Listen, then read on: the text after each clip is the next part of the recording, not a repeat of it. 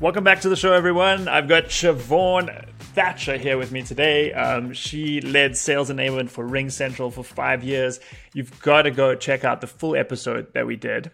Sheevaun, we've got five questions, rapid fire, five minutes. You ready? I'm ready. All right, let's do it. What is the number one, and, and so this could be for your previous role, future roles, but what would you say is the number one sort of soft skill or, or professional skill for sales teams right now? The number one soft skill for the sales teams or the enablement teams? So the sales teams. For the sales teams is uh, being able to ask questions that are open ended. Ooh, I love that. Um, how do you go about getting leadership to buy into the initiatives that you want to roll out?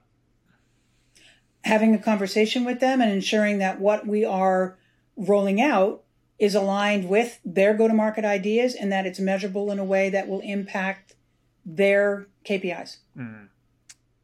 Love it. Conversation, two way, right? Not, not, yeah. Oh, yeah. Well, thing is, the, the things that we work on, they were already involved in in the first place. Yeah. So going back and saying, did we do right? That yeah. we we don't do a program unless there's a buy-in. Yeah, yeah, I love that.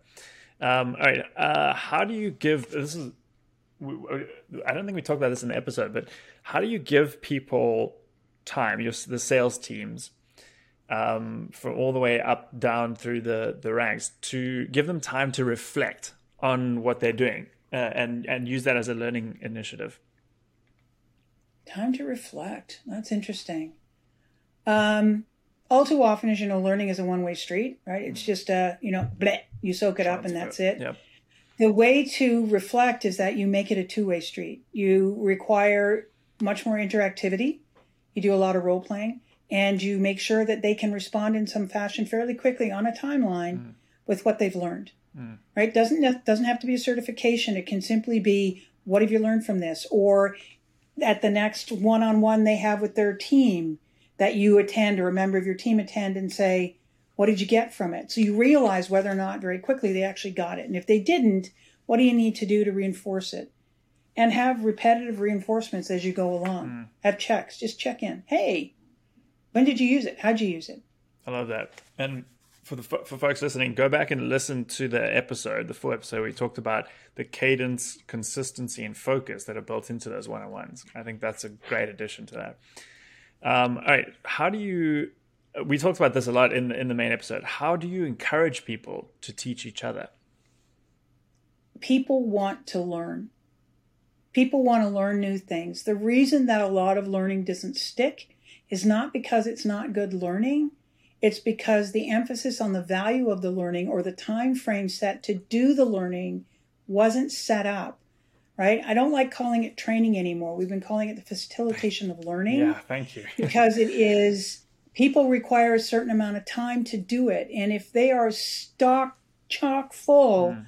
of work every day, all day, all week, then they have to do it on a weekend. And frankly, that just, you know, no, that is not, that's disrespectful, right? We talked about mm. respect. Mm. It's disrespectful. People have families, they have things they want to do in their lives. Going to work is, is a job. Mm. It's not their whole life. And so we have to make sure that we include during that work process a time for them to be able to do it in whatever fashion it is. Some people do it right away. Some people do it later. Some people have to take it, process it, and get back to it. Some people have to do it audibly. Some people have to do it, you know, in, in, in different ways.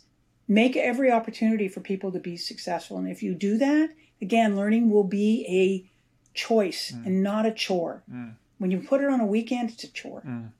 Yeah, I love that. And it becomes a habit almost the way you describe And it becomes a habit. I want to learn. I got something out of it mm-hmm. and I can put it into play. Tell them how it will impact them, what's in it for them. Mm-hmm.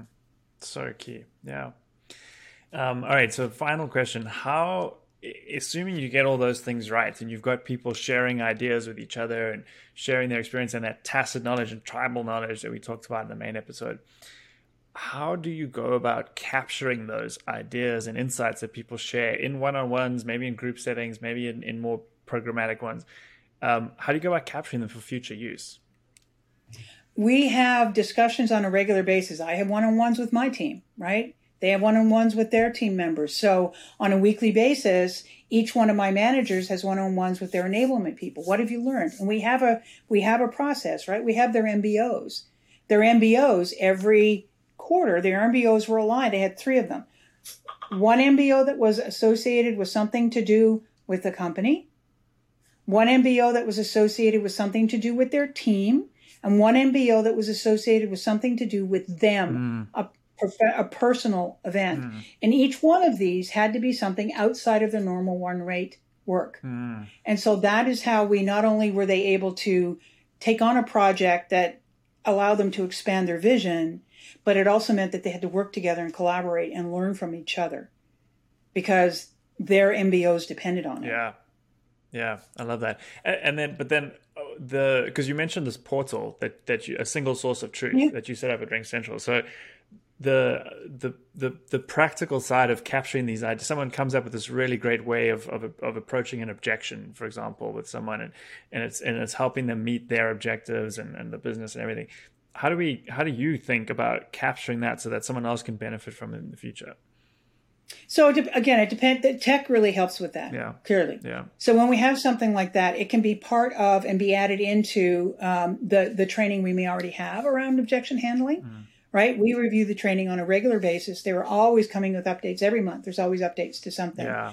Um, we also, if it's something that's you know really good like that, where they maybe that objection helped them win a deal or mm. something along that line, then you have discussions and and it comes out on quarterly reviews or on all hands or right. We highlight the successes. Yes. We highlight where it's important. Celebration is a big, big thing. Yeah. It was a big thing in my team. We made it a big thing across the sales organization, and then put it into the portal. So when somebody says and puts in a search saying, eh here comes an idea on how to do it. Make it available, right? Some of it is we have to keep on people to do it, but I ended up with a with a a a uh, I'll call it curriculum design. I don't like calling it curriculum, but I, mm-hmm. you know, it was a design team mm-hmm. that were responsible for a lot of that stuff because I also was responsible for customer training, mm-hmm. direct customer training. So we wanted to make sure that whatever we had on Ring Central University was going to align with everything that we were getting here as well. Right. We also got feedback from those folks too, mm. right? I went to teach this to the customers, and there are lots of questions around. It's like, oh, okay, well, there's something you need yeah, to, huge, need to pay attention to. Huge data signals there. Yeah. Yeah. Um, I love that. Love the, the, the essence of that answer. The idea of like I almost sort of release notes for the training. You're constantly like doing a version update, and then this is yep. what's changed. This is what's changed based on all these insights and data that you. Yeah, and we don't we don't force it onto people. We make it available. Mm. They know and they trust now that when they do a search on something, it's going to bring back the most current and most reliable information. Mm. Excellent. Well, um, if you listening uh, enjoyed that, please subscribe to this podcast so that you can listen to the full episode with Sheevaun. I would highly recommend you check that out because we we've unpacked a lot of really really great insights. Sheevaun, thank you so much once again for coming on the show. Thanks, Andrew.